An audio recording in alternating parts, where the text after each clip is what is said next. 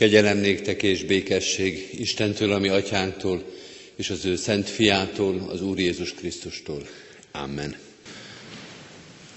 Vigasztaló Isten tiszteletünk megáldása és megszentelése az Úr nevében van, aki teremtett, fenntart és bölcsen igazgat mindeneket. Amen. Valljuk meg közösen a Szent Háromság Istenbe vetett hitünket az apostoli hitvallás szavaival. Hiszek egy Istenben, mindenható atyában, mennek és földnek teremtőjében, és Jézus Krisztusban, az ő egyszülött fiában, ami Urunkban, aki fogantatott Szentlélektől, született Szűz Máriától, szenvedett Poncius Pilátus alatt, megfeszítették, meghalt és eltemették. Alászállt a poklokra. Harmadnapon feltámadt a halottak közül, fölment a mennybe, ott ül a mindenható Atya Isten jobbján, onnan jön el ítélni élőket és holtakat. Hiszek szent lélekben, hiszem az egyetemes Anya Szent Egyházat, a szentek közösségét, a bűnök bocsánatát, a test feltámadását és az örök életet. Amen. Imádkozzunk!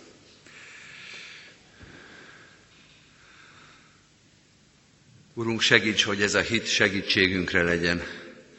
Áldj meg minket, hogy amit rólad tudunk és vallunk, az a hétköznapokban is, örömünkben és gyászunkban is támasz és vigasz, világosság és kapaszkodó legyen számunkra. Hogy ne csak egy hűvös tudás legyen, hanem valóban hitvallás, életünknek az alapja, bizonyosságunk, biztonságunk, örömünk, reménységünk. Urunk, sokszor éppen a legnehezebb pillanatokban érezzük azt, hogy a sokszor ismételt szavak kiüresednek, nem nyújtanak igazi kapaszkodót. De Te, Uram, hogyha közel vagy, akkor még a sokszor ismételt szavak is új erővel és tartalommal telhetnek meg. Így kérünk most ezen a vigasztaló Istenet, Isten tiszteleten, jöjj és mondj nekünk újat, Annyi mindent hallottunk már, és annyi mindent tudunk, de a Te igéd mindig megújít, felfrissíti a hitünket, a reménységünket. Lehet, hogy talán éppen erre van szükségünk. Jöjj és pihentesd meg a szívünket, pihentesd meg az életünket, a lelkünket a Te igéddel, a Te üzeneted gazdagságával, szépségével. Nyugtasd meg a szívünket, adj nyugalmat, vigasztalódást, bátorítást, reménységet. A Te ígéd és a Te lelked kell ehhez. Ezért is jöttünk, és szeretnénk úgy hazamenni, hogy megtaláltuk, megéreztük a Te üzenetedet, jelenlétedet.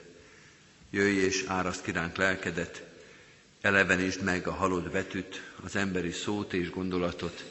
Jöjj és szólj hozzánk. Amen. Kedves testvéreim, Isten igéjét ezen a vigasztaló Isten tiszteleten a 139. Zsoltárból olvasom. A 139. Zsoltár első 22 versét, és annak magyarázatát ülve hallgassuk meg. A 139. Zsoltárban tehát így szól hozzánk Isten igéje. A karmesternek Dávid Zsoltára. Uram, Te megvizsgálsz és ismersz engem, tudod, ha leülök, vagy ha felállok messziről is észreveszed szándékomat. Szemmel tartod járásomat és pihenésemet, gondod van minden utamra. Még nyelvemen sincs a szó, te már pontosan tudod, Uram. Minden oldalról körülfogtál, kezedet rajtam tartod. Csodálatos nekem ez a tudás, igen magas, nem tudom felfogni. Hová menjek lelked elől? Orcád elől hová fussak. Ha a mennybe szállnék, ott vagy, ha a holtak hazájába feküdnék le, te ott is ott vagy, ha a hajnal szárnyaira kelnék, és a tenger túlsó végén laknék, kezed ott is elérne, jobbod megragadna engem. Ha azt gondolnám, hogy elnyel a sötétség, és éjszakává lesz körülöttem a világosság, a sötétség nem lenne elég sötét neked, az éjszaka világos lenne, mint a nappal, a sötétség pedig olyan, mint a világosság. te alkottad veséimet, te formáltál anyám méhében. Magasztallak téged, mert félelmes és csodálatos vagy, csodálatosak alkotásaid, és lelkem jól tudja ezt. Csontjaim nem voltak rejtve előtted, amikor titkon formálódtam, mintha a föld mélyén képződtem volna. Alaktalan testemet már látták szemeid, könyvedben minden meg volt írva, a napok is, amelyeket nekem szántál, bár még egy sem volt meg belőlük. Mi drágák számomra szándékaid, Istenem, mi hatalmas azoknak száma. Számolgatom, de több a homok szemeknél, és a végén is csak nálad vagyok. Kedves testvérek, sokaknak kedves Zsoltára a 139. Zsoltár. Sokan tartják számon ezt a szépen megfogalmazott bibliai igét, pedig nem is olyan egyszerű megérteni, vagy nem is olyan egyszerű eligazodni rajta, hogy vajon aki írta, mire is gondolt. Nehéz megállapítani, hogy vajon örvendezik-e az illető, vagy hálát ad, vagy éppen ellenkezőleg megrendült, esetleg perel az Úristennel, perel az alkotójával. Vagy lehetséges, hogy egyszerre mindez benne van egy embernek a szívébe, hogy egyszerre örvendezik és viaskodik az Istennel, egyszerre boldog és egyszerre rendül meg, és azért ilyen gazdag, ilyen nagy látószögű ez a Zsoltár. Vagy arról van szó, hogy egy olyan ember írja, aki nem egyszerre, de minden érzést végigjárt már az Úristennel kapcsolatba. Azokat is, amit most föl sem soroltunk. Hogy olyan sokrétű, olyan sok fejezetű az ő kapcsolata az Istennel, hogy mindegyik a jó és a rossz, az erős és a gyenge, a megrendítő és a megnyugtató kapcsolat vagy érzés benne van az Istenre gondolásában és ez foglaltatik össze a 139. Zsoltárban. Bármi is lehet a válasz, nem tudjuk igazából, de bármi is legyen, egyet biztosan érzünk, nagyon közel van az Istenhez az, aki ezt a Zsoltárt írja. Nagyon szoros az Úristennel való kapcsolata. És hogy mit jelent ez a szoros kapcsolat, mitől szoros az Úristennel való kapcsolat, erről is szól ez a 139. Zsoltár, és erről szeretnék röviden most beszélni. Az első dolog, amit ez a Zsoltár nagyon szépen elmond, talán ezt a részt is szoktuk a legtöbbször idézni, hogy Isten az én teremtőm. És amikor ezt mondja a Zsoltáros, akkor nem egy dogmatikai tételt mond el, nem arról beszél, hogy az Úristen teremtette a világot és az embert is, hanem azt mondja, hogy az én teremtőm, az én életemnek a forrása az Isten. Ez egy személyes vallomás. Nem is annyira tudás, mint érzelem, mint érzelmi kötődés az Úristenhez. Az életem, az életünk, a szeretteinknek az élete, akár itt vannak még velünk, akár el kellett tőlük búcsúznunk, az Úristen kezéből jöttek. Ő mondott igent a személyes létünkre. A 139. Zsoltár arra a nagy kérdésre válaszol, amire az emberiség, amióta van, keresi a választ, mi végre vagyunk a világban. És a 139. Zsoltár azt mondja, az Úristen irányt adott az életünknek, igazodási pont az életünkben. Mi végre vagyunk a világban, miért jöttünk, miért vagyunk? Azt mondja a Zsoltár, azért, mert az Isten igent mondott az életünkre. Igent mondott a szeretteink életére. Igent mondott még annak az idegennek az életére is, aki csak éppen, hogy most keresztezi az én életutamat. Igazodás, bíztatás, kapaszkodó az élet forgatagába a 139. Zsoltár. A lányai most egy olyan típusú filmet szeretnek nézni, több is van ilyen benne, ahol egy átlagos vagy még átlagosabb kamasz gyerekből egyszer csak kiderül, hogy ő valamilyen hercegnő, az amerikaiak szeretik ilyet, ilyet elképzelni, hogy valahol Európában van valamilyen kis ország, aminek a trónörököse itt van egy amerikai nagyváros forgatagába, és valahogy rá kell vezetni ezt a gyermeket, hogy ő micsoda nagy uralkodó családnak a sarja. És akkor jön először a tiltakozás, a csodálkozás, és aztán az azonosulás azzal, amilyen szerepet abban a filmben ennek a gyermeknek a történet kitalálói szántak. A 139. Zsoltár sokkal komolyabban, sokkal meggyőzőbben, sokkal érzékletesebben beszél erről, hogy milyen az, amikor az ember rájön, hogy én az Istenhez tartozom, az Istentől származom. Az Istenhez köt pusztán a létezésem, minden egyes lélegzetvételem arról szól, hogy az Isten igent mondott rám. A 139. Zsoltár ezt mondja, rájöttem, hogy ki vagyok. Rájöttem, hogy miért vagyok. Új életet kaptam, nem biológiailag, hanem lélekben. Amikor az Istenhez találtam, az Istenre rátaláltam, vagy amikor az Úristen rám talált, és megfogta a kezemet, akkor új szemmel látom már önmagamat és az egész életet. Új szemmel látom a környezetet. Új szemmel és új szívvel fordulok az aktuális dolgok felé, akár örömről, akár gyászról legyen szó, mert valami egészen más történik. Más koordinátorrendszerbe kerülök. Az, hogy az Isten a teremtőm, az azt jelenti, hogy egész más lett a viszonyom az élethez, a halálhoz, a küzdelmekhez, az elmúláshoz, a szeretteimhez, az ellenségeimhez, mindazokhoz, akik körülvesznek engem. Ezt mondja a 139. Zsoltár egyszer, Isten az én teremtőm. Utána pedig azt mondja, hogy Isten velem marad. Az Isten velem marad ebben a változó és mulandó világban, a változó és mulandó életben, ahol mi magunk is a mulandósághoz tartozunk, pedig úgy éljük az életünket, mintha semmi nem változna, vagy legalábbis minden valamilyen szinten megmaradhatna ebben a világban.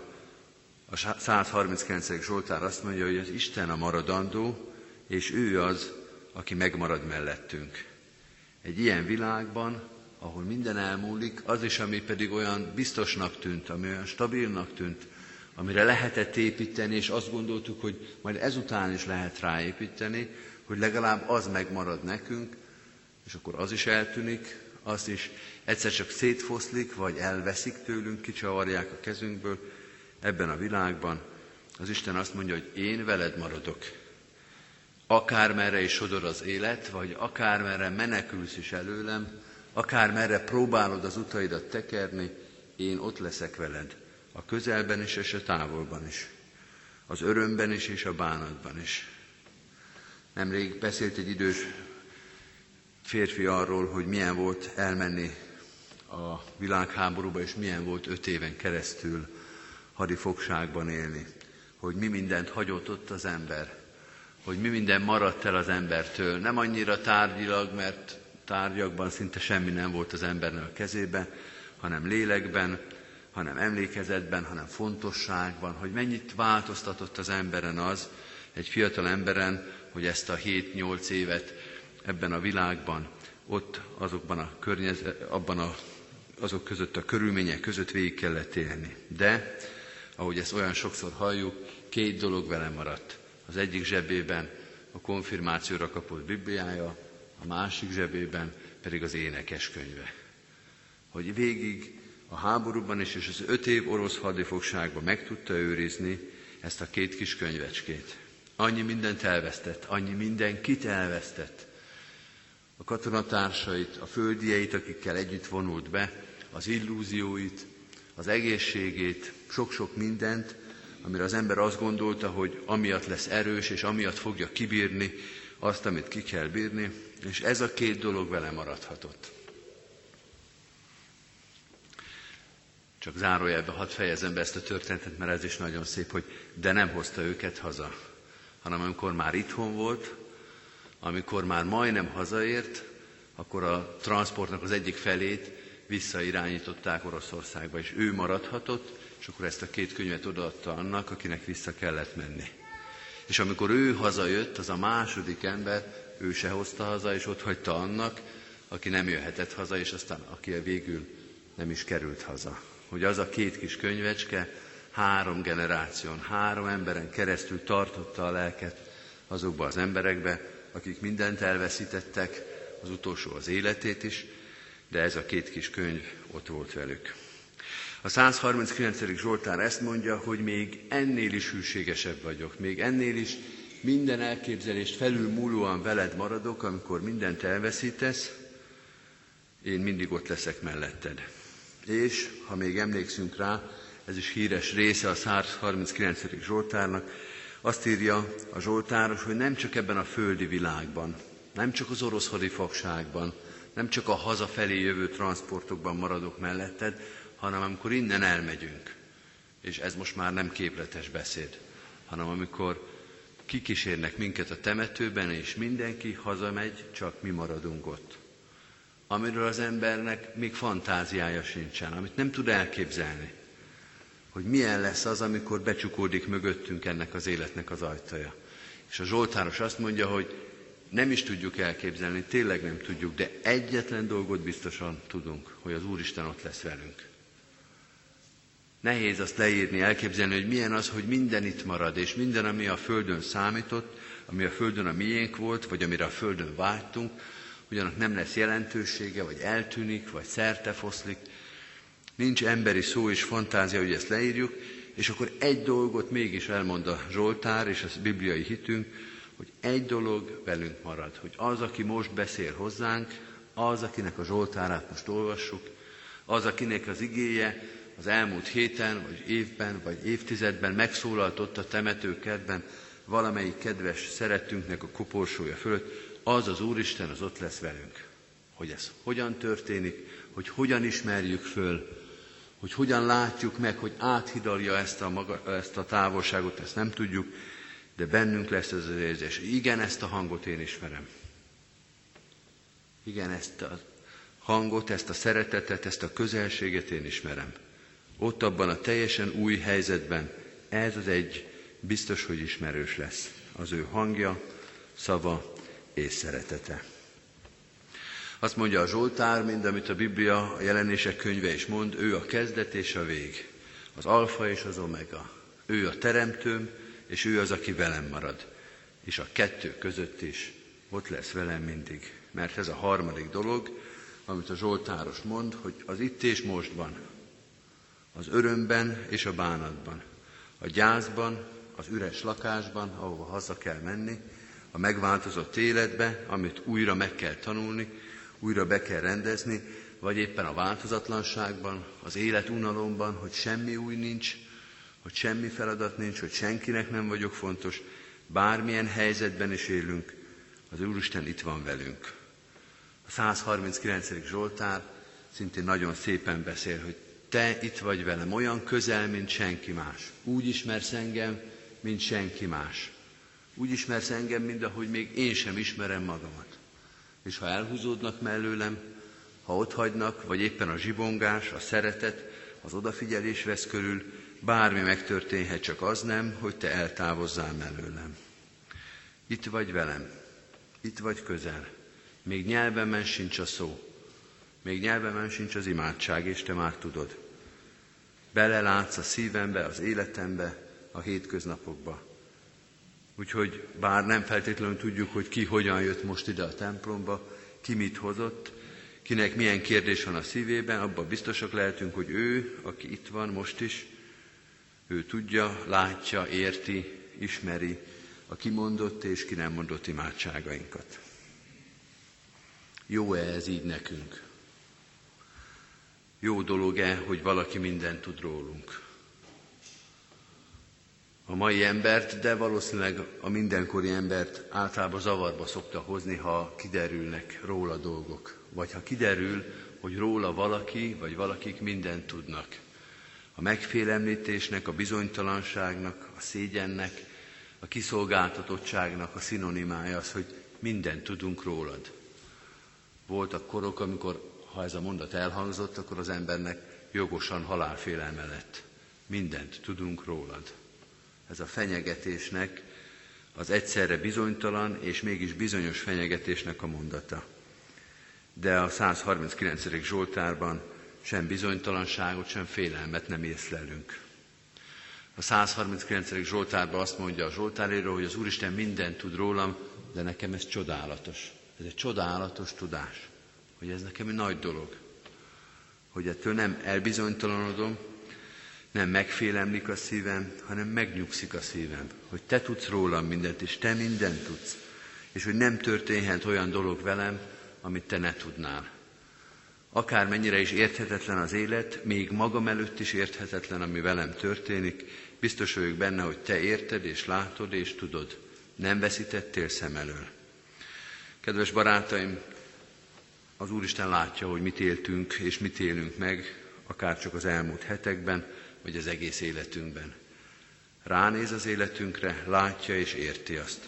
Ha csak egy valaki van ebben a teremtettségben, aki érti az életünket, akkor ő az. Így bízza rá az életét a 139. Zsoltár írója is erre az Úristenre. Mind ahogy az elején is mondtuk, nem egyenletes ez a viszony. Van ebbe bizony menekülés is, van ebbe bizony perlekedés is az Úristennel, és van odasimulás is.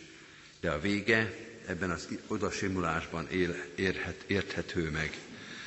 Abban az odasimulásban, abban a ráhangolódásban, abban a ráhagyatkozásban, amit egy sokkal-sokkal későbbi Zsoltárszerző, egy német teológus, Dietrich Bonhoeffer az énekében így fogalmazott meg, áldó hatalmak oltalmába rejtve, csak várjuk békén mindazt, ami ő, mert Isten őriz híven reggel, este, ő hű lesz, bármit hozzon is a jövő. Amen. Imádkozzunk. Áldó hatalmak oltalmába rejtve, csak várjuk békén mindazt, ami ő, mert Isten őriz híven reggel, este, ő hű lesz, bármit hozzon is a jövő. Urunk, segíts, hogy ezt az éneksort soha ne felejtsük el. Ha a szavak ki is peregnek az agyunkból, ez a ragaszkodás, ez a bizalom legyen mindig ott a szívünkbe. Hogy bármit hoztál és hozol ezután is, te ott vagy, te hordozol minket, mert hűséges vagy. A hűséged előbb kezdődött, mint ahogy megszülettünk volna. A hűséged már ott volt, amikor igent mondtál ránk. Nem a véletlen hozott minket erre a világra. Nem a sors, nem a kifürkészhetetlen élet, hanem te mondtál igent ránk. Te akartad, hogy mi jöjjünk, hogy legyünk, hogy betöltsük a küldetésünket. Te adtál nekünk életet, nevet, sorsot. Segíts, hogy mindig rátaláljunk a Te akaratodra. A Te hűséged tovább tart, mint a mi földi életünk. Nem csak itt a földi tereken, nem csak az öröm és a bánat óráiban, nem csak az erő és az erőtlenség éveiben, de mindenek után is velünk maradsz. Urunk, semmit nem tudunk erről, vagy olyan nehéz ezt elképzelni, de hagyd legyen ez biztos kapaszkodó nekünk. És nem csak amikor magunkra gondolunk, hanem akkor is, amikor a szeretteinkre, akiket elbúcsúztattunk, akiket elvittél, akik elindultak a minden élők útján, de a Te hatalmadban és a Te szeretetedben maradva. Urunk, hadd gondoljunk rájuk is bízó hittel, hogy Te mellettük vagy most is, mert a Te hatalmadat, a Te szeretetedet, a Te hűségedet sem a betegség, sem az öregség, sem az elmúlás, sem a halál meg nem törheti. Így köszönjük meg a Te vigasztaló ígéret és jelenlétedet, ami velük volt és velünk maradt. Így köszönjük meg a Te szeretetedet, amely hordozza a terheinket, gyászainkat. Kérünk Téged, maradj ezután is velünk, mert ki tudja még, milyen terhek, gyászok, fájdalmak várnak ránk. Nehéz lenne úgy elindulni, ha nem tudnánk. Te ott is ott leszel, mindahogy várjuk a Te jelenlétedet, a Te szeretetedet az örömeinkben, az eredményeinkben, a munkánk gyümölcseinek számlálásában is. Így bízzuk rád az egész életünket, a tegnapot, a mát és a jövendőt, rád bízzuk a szeretteinket, a gyülekezetünket, közösségeinket. Gondviselő kegyelmed és szereteted őrizzen, tartson meg minket, és tartson meg szeretteinket itt és a távolban. Urunk, imádkozunk a városunkért, benne ezért a gyülekezetért, annak minden szolgálatáért, keresztény testvéreinkért itt és a távolban. Imádkozunk a körülöttünk élő népekért, a világ népeiért, testvéreinkért szerte a világban. Urunk, adj nekünk Krisztus ismeretet, Krisztus követést, szeretetet és egymás elfogadását. Jézusért, ami Urunkért, a meghalt, de feltámadott Úrért. Amen. Az Úrtól tanult imádságot együtt és fennállva mondjuk el. Mi atyánk, aki a mennyekben vagy, szenteltessék meg a te neved. Jöjjön el a te országod, legyen meg a te akaratod, amint a mennyben, úgy a földön is. Minden napi kenyerünket add meg nékünk ma, és bocsáss meg védkeinket, miképpen mi is megbocsátunk az ellenünk védkezőknek. És ne vigy minket kísértésbe, de szabadíts meg a gonosztól, mert tiéd az ország, a hatalom és a dicsőség mind örökké. Amen. Kedves testvérek, az elmúlt időszakban, az elmúlt hónapban sok testvérünk hordozta a gyász terhét, és hordozza ma is.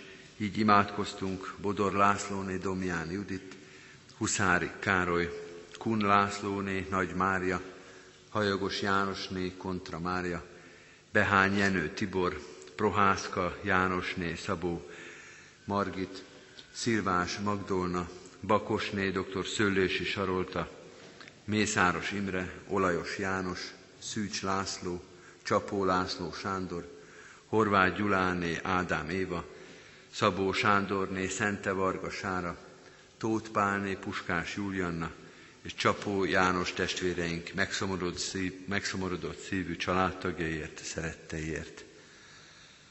Halottaink, Buzás Pál, 56 évet élt testvérünk, temetése december 8-án, hétfőn, 11 órakor lesz a református temetőben. Somodi László Mihály, 68 évet élt testvérünk, temetése december 10-én, szerdán, 13 órakor lesz a köztemetőben. Zombori Imre, 78 évet élt testvérünk, temetése december 12-én, pénteken, 10 óra 45-kor lesz a köztemetőben. És Daragó Dénesné Szabó Jolán, 95 éves testvérünk, temetése december 12-én, pénteken, 2 órakor lesz a köztemetőben.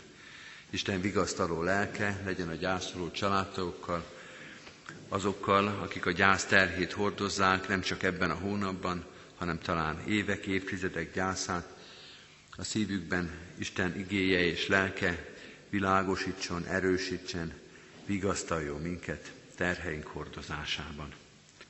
Most pedig, kedves testvérek, énekeljük majd a 338. dicséretünket.